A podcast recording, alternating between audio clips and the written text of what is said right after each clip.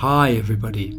This is Michael Hildebrand, and I'm your host on the Sleep Trust podcast, where I'm talking about how to gain back trust in your ability to have a superb sleep again. In this week's episode of the Sleep Trust podcast, we are going to have a look at the first triathlon discipline of sleep, which is movement, and more concrete, body movement.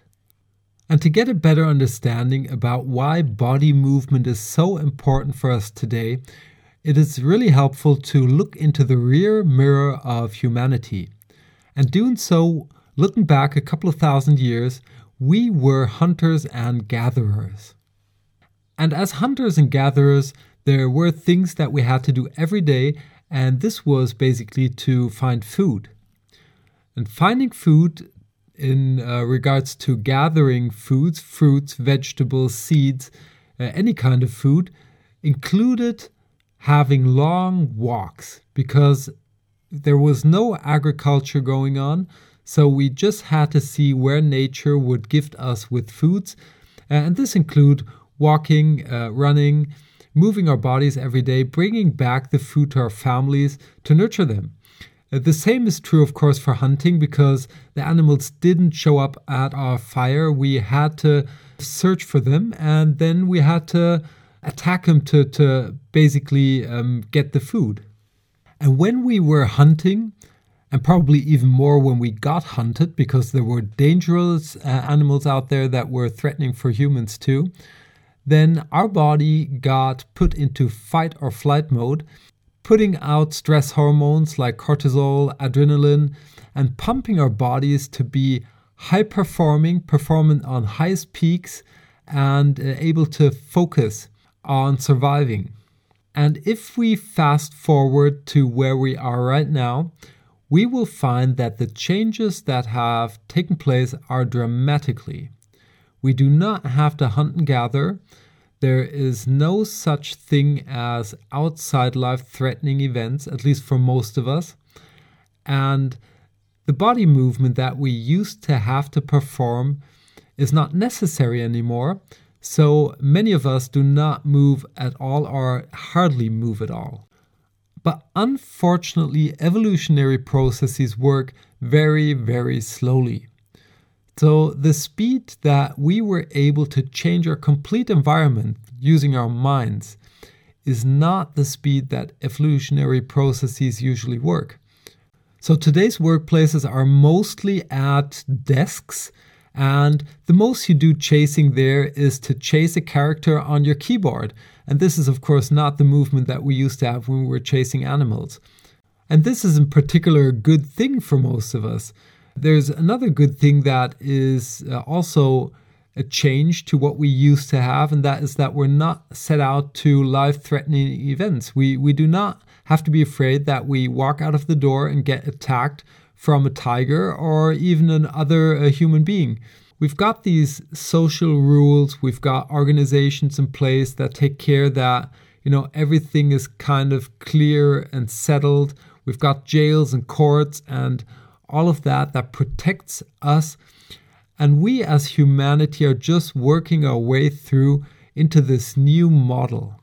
But unfortunately, evolutionary processes are not that quick, as said before, and therefore our minds are constantly searching for things that they have to protect us from.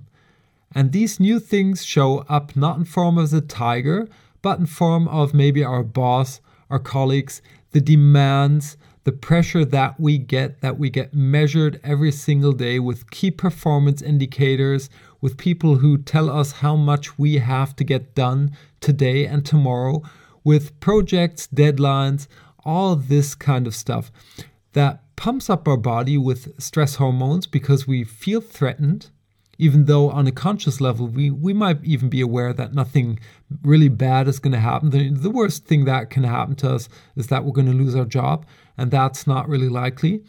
Um, but it kind of stresses our bodies, and we get into this constant stress. So we've got a whole lot of tiny tigers jumping around, stressing our bodies, not to the peak that we would if we would face a real big tiger, but to a degree, we get these little kind of things that we're afraid of, and that stresses us throughout the entire day. So these stress hormones build up. Nevertheless, even though there are no big tigers out there, it's building up over the course of the day, and we do not have the body movement that we used to have, in particular, used to have when these situations showed up. So today we're facing stress, we're getting the deadline, we're having a telephone conference, we're uh, having a talk with our colleagues or boss, but we do not have heavy movement included. So we wouldn't go to have a run after we had a talk with our boss that didn't go that good. We wouldn't have an exercise after a deadline. So these are things that we have to kind of be aware of and find a way to work around to make our bodies work in the manner that we need them to work in an environment that we created over the last hundred years. And there are interconnections to the two other disciplines of our triathlon, which are nutrition, which we're going to talk about next week, and the mindset, which we're going to talk the week after. So, if our bodies are stressed, as an example, we get hungry for sugary carb kind of foods. And this is not good. In particular, it's even really bad if we don't move our bodies accordingly. The lack of body movement will also affect our digestive systems, of course, in particular, even more when we're stressed. So, this can have a negative impact on simple things as the contraction of our gut to push the food through our bodies, but it can also have an effect on deeper digestive system processes that are super complex here. And body movement is also really important for our mindset basically our mental health and everything that's around there. Because if we move our bodies, which we would call exercising nowadays, then uh, we get dopamine, uh, which is kind of the hormone for re- our reward system. We get things like serotonin, which is the happiness hormone, produced for free in our bodies. And this will not only increase the way that we feel, but it's also going to have a positive effect on our mindset in terms of that we are going to be able to have better memories, a sharper focus, and follow through on things that we want to achieve. So, no matter where we are right now with our sleep quality, if we want to improve, it's important to understand that we're always talking about the three triathlon disciplines of sleep the body movement, which we're talking about today, nutrition, which we're going to have a look at next week, and the mindset the week after, as said. And all of these three disciplines are interconnected with each other and impact each other. Taking into consideration that our environments have changed so dramatically, what can we actually do to take care that we get enough body movement over the course of a day? First of all, we have to understand that it will take a commitment of you to change things, and that you will only do so if you pick something that kind of relates to you. So, if you hate, let's say, cycling, and you say cycling would be a good thing, you're not going to follow through on that. So, you have to pick things that you have a feeling can work for you. For me, this is having a walk every single morning. So I get up at 5 a.m., at least most frequently I do so, and then I start my day with a walk. This walk that takes, let's say, 30 minutes, and it's just not including heavy movement, it's just walking. So everybody can do that. And if you're a lazy guy like me, then that might be a solution for you. Uh, what I do on occasion is have a little run, but I'm not kind of the marathon guy. So if I have a little run, it's to reduce my stress levels, basically. So I would go out and run for, let's say, 15 minutes, 20 minutes. I know that's probably not enough, and the doctor will tell you you'll have to run at least 30 minutes, but at least I do something. So I get my body into movement. I also do little kinds of gymnastics. I have to do them because of my back. I had a slip disc a couple of years ago. And this is what I do too. And I reduced that to the max So, reducing to the max is, I think, a very important thing to do. Uh, I used to have doing 30 minutes of gymnastics on my list, and I didn't follow through on that. And then I just said, okay, see, I'm just going to put on doing gymnastics for two minutes or five minutes. And that worked far better because the excuses to not do it were just gone. You don't have an excuse to don't follow through on doing two minutes worth of gymnastics. And what happened is that I started with that, and now if I start my gymnastics, I very rarely only do two to five minutes. It's usually getting up to 20 minutes. Uh, so, this is basically how it works. Pick something that you can relate to on a certain level. Maybe it's walking for you, like it is for me. Maybe it's cycling. Maybe you're going to have a run. Maybe you're going to do exercises, pump your body.